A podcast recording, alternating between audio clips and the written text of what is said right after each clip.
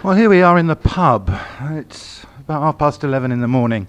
A bit early for a drink, I think, but it suddenly strikes me I've been using this boozer for about 30 years. It's in Bethnal Green in London's East End, and it, the pub is called The Approach. And uh, it's a typical old gaff, stuffed pike, sitting in a glass case, optics gleaming on the wall, all those nice beers that it's a bit too early to drink. If I've been coming here that long, I probably deserve a bit of a change. I mean, you can't spend all your life in a pub, can you? Let's go upstairs.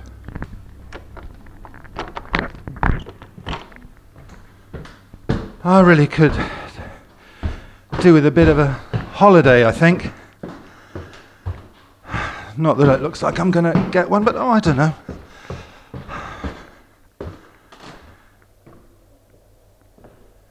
And we're on a yacht, on a big cruise ship. I don't quite know where we're going, but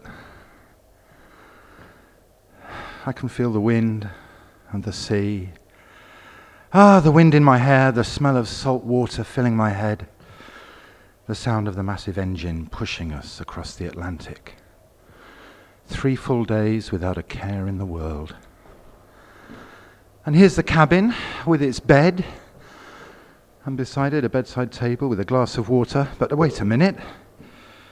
That's not just any old water, that water is from a melted ice sculpture. On the bed there are magazines, Playboy and We, but there's nothing on the covers. And the bed doesn't seem complete somehow, and it's a bit small, but ah, there's a bar next to it. Exotic blue and green drinks standing on shelves. And beyond that, the rail. Outside, a little bit dangerous here on this ship, there's a bar of soap just by the ship's rail out on the deck. Slip on that and you'd go overboard. Where are we really? Well, we're upstairs in the pub. Well, as far as you know, we are. But I could be lying, couldn't I? Are we really on a ship? I think we are. But really, it's an installation by the American artist Matthew Brannon, who's best known. I first saw his work for a number of beautiful, elegant letterpress prints. And the prints have a great graphic delicacy on their acres of white paper. And all these prints relate to games like cribbage chess, backgammon, and beyond us, the ship's cabin again.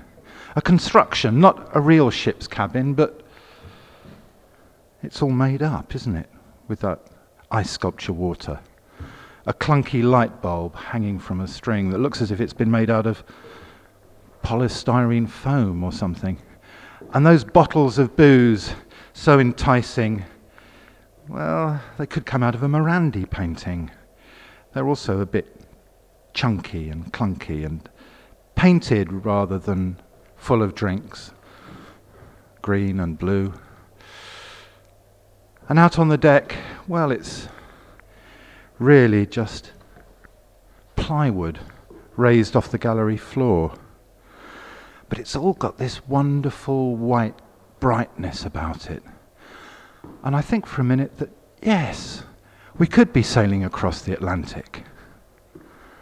A few days without a care in the world.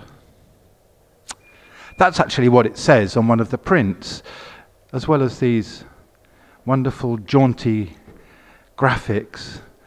There are phrases there. This one says, I knew nothing would come of it, me bringing you here, showing you this. Easily impressed, that's what you said. I must be easily impressed. What does it all mean? What does it all add up to? It's a journey, but it's a journey of the imagination rather than fact. And there's a story there, but you can't quite grasp it. These enticing phrases seem to come out of something like a novel, but it's a novel that's incomplete. And high up on another wall, there's a number of books on a little shelf, too high to reach. There must be 15 or 20 volumes there, slim volumes. Well, apparently, that's a murder mystery story called Iguana. And next to the books, a coffee cup and saucer. Again, made with a sort of clunky, off kilter, irregular, not quite real quality that they have. What's in the novel, we don't know because we can't reach the books and we can't read it. And this set of the ship's cabin and the bar and the rail beyond, and instead of the sea, just the gallery floor, nice oak beams, white walls, windows looking out onto a quiet street in London's East End. But wait, listen. Can you hear the engine, a distant murmur? Or is it the sound of the sea cleaving past the prow of the ship? You want an actor to come in and explain it all, to act out a scene. But the only actor here is you and me. It's a sort of air to Brannon's work. It's a kind of sophistication of long cigarettes and martinis and holidays up on Cape Cod wearing nice jumpers and coiffed hair. Back to the plot, back to the story.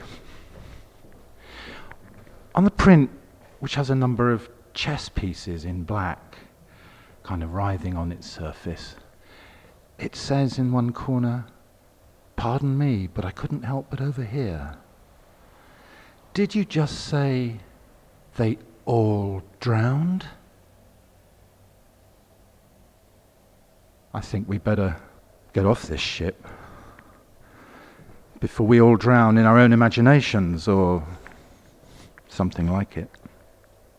There's a sign, it says exit, but it just seems to be in the corner of the room, and there's just a blank wall where the door should be. Maybe there's no way off, no way out of here. We're doomed to sail forever Matthew Brannon doesn't seem to uh, give us any opportunity for getting off. It says here, I've bought enough reading material to keep my thoughts away from any commitments the entire journey. Nothing is going to distract me from enjoying myself. For once in my life, I'm going to. dot, dot, dot.